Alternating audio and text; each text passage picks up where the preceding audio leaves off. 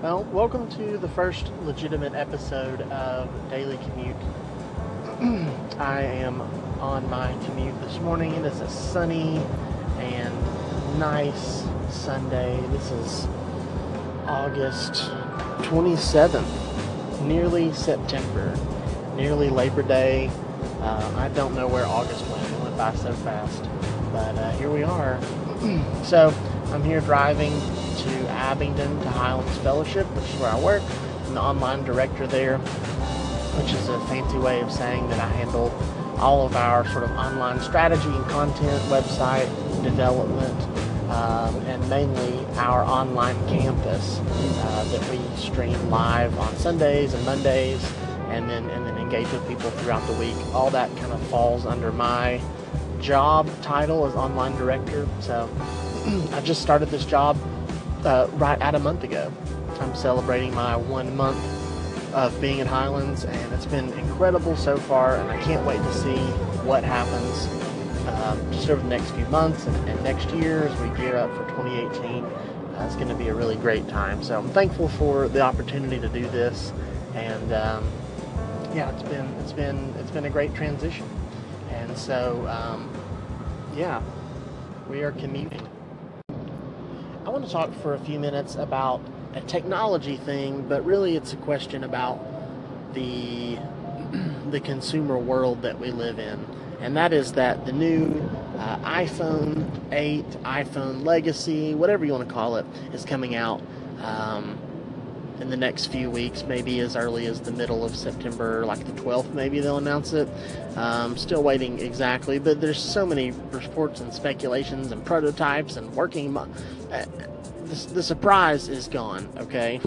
Uh, we hate being surprised now, apparently. You know, I used to love watching the Apple keynote the day they would release a phone, or I remember watching um, and actually being on a podcast uh, which was super nerdy and techy, called Tweet Talk when Twitter was really popular back in 2008 or so, when the iPad first came out, and we were watching that live, and it was incredible.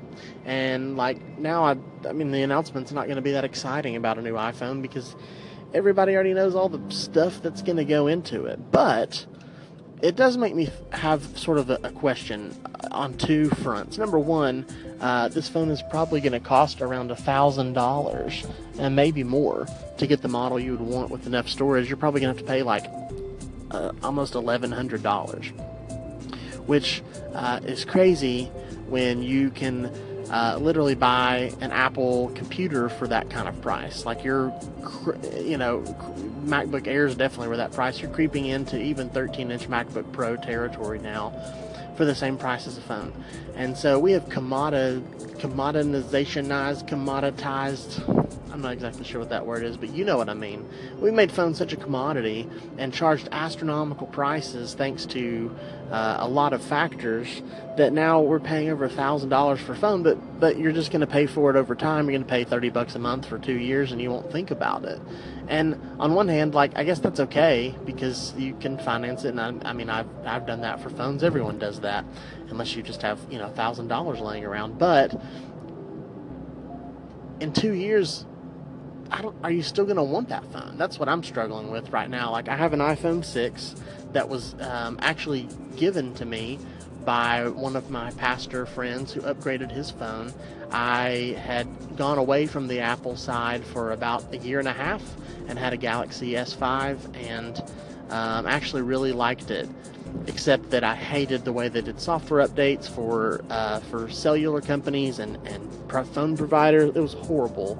So I I would be much more likely to keep an Android phone if I had like a Google Pixel or a Nexus phone because you get straight stock Android, you get all the updates just like Apple does, right? The way they do the Galaxy phones and LG phones makes no sense.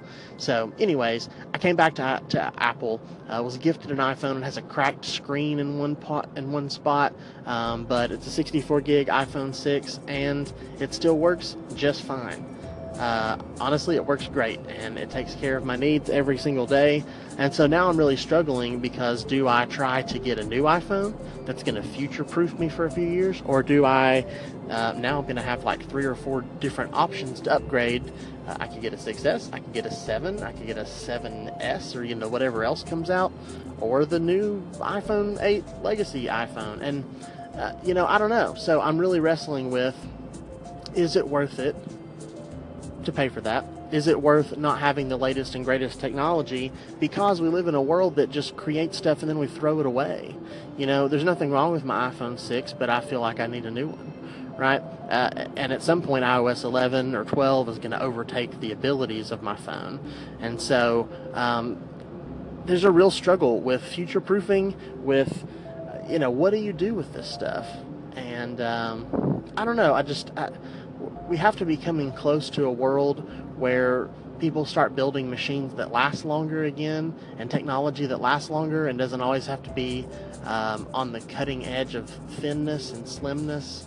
Uh, but they could build something that's going to last for a long time. I still have my original MacBook that I got in 2006, 2000, early 2007, yeah, um, that I got in high school. And so that thing still works. Not great, but it still totally works. And I have used it forever. So I don't know.